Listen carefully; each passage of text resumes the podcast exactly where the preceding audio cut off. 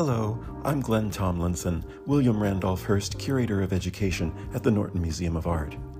In this podcast, I will introduce Constantine Brancusi's Mademoiselle Pogany Number 2 from 1925, a marvelous sculpture central to the artist's work, which is now at the Norton Museum of Art.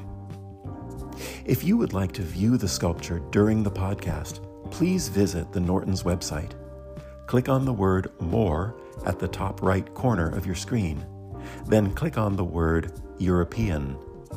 Scroll down and you will find an image of the artwork. Thank you.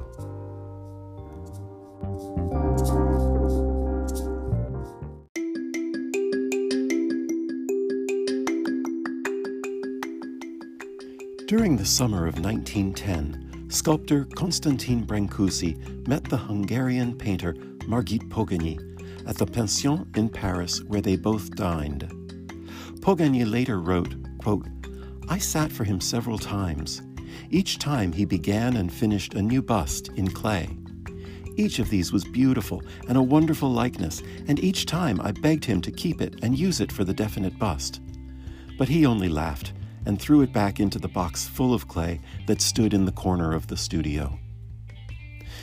Despite Pogany's distress, Brancusi's process allowed him to distill from her features the kind of essential presence that he sought through his art.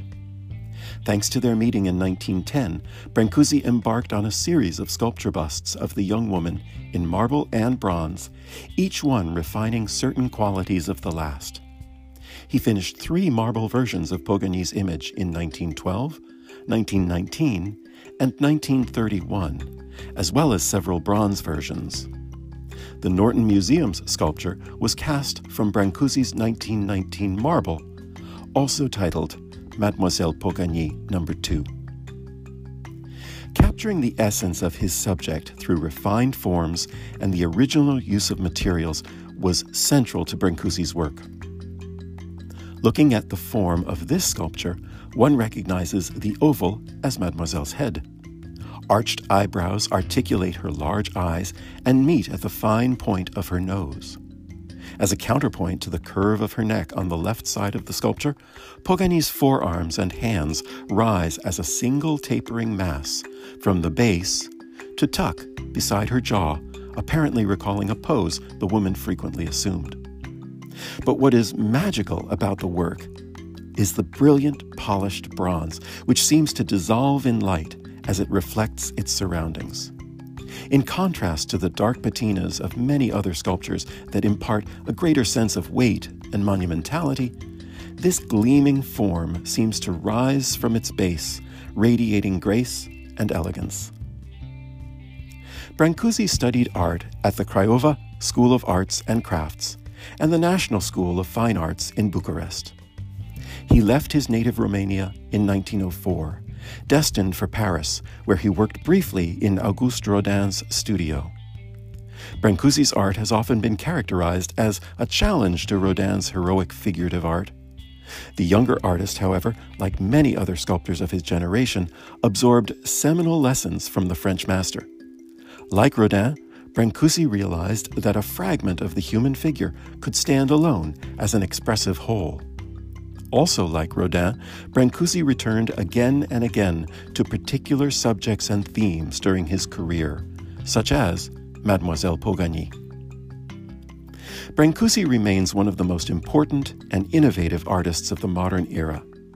His awareness of diverse artistic traditions, from the Romanian folk art of his homeland to the African and Buddhist sculptures that he encountered in Parisian museums, all pushed him to broaden the vocabulary of sculptural forms available to artists of his own time and future generations. Unlike 19th century sculptors who created plaster and clay models for others to carve, Brancusi was a direct carver who sculpted his own works in marble and wood without relying upon assistance. His sensitivity to materials led him to incorporate their physical properties into the subjects that he developed.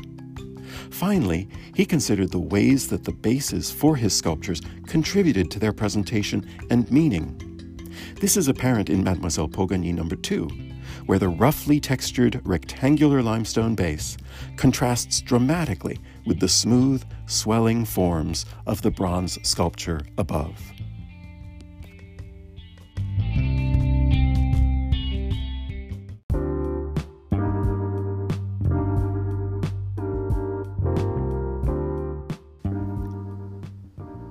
Thank you for listening to this episode of A Closer Look.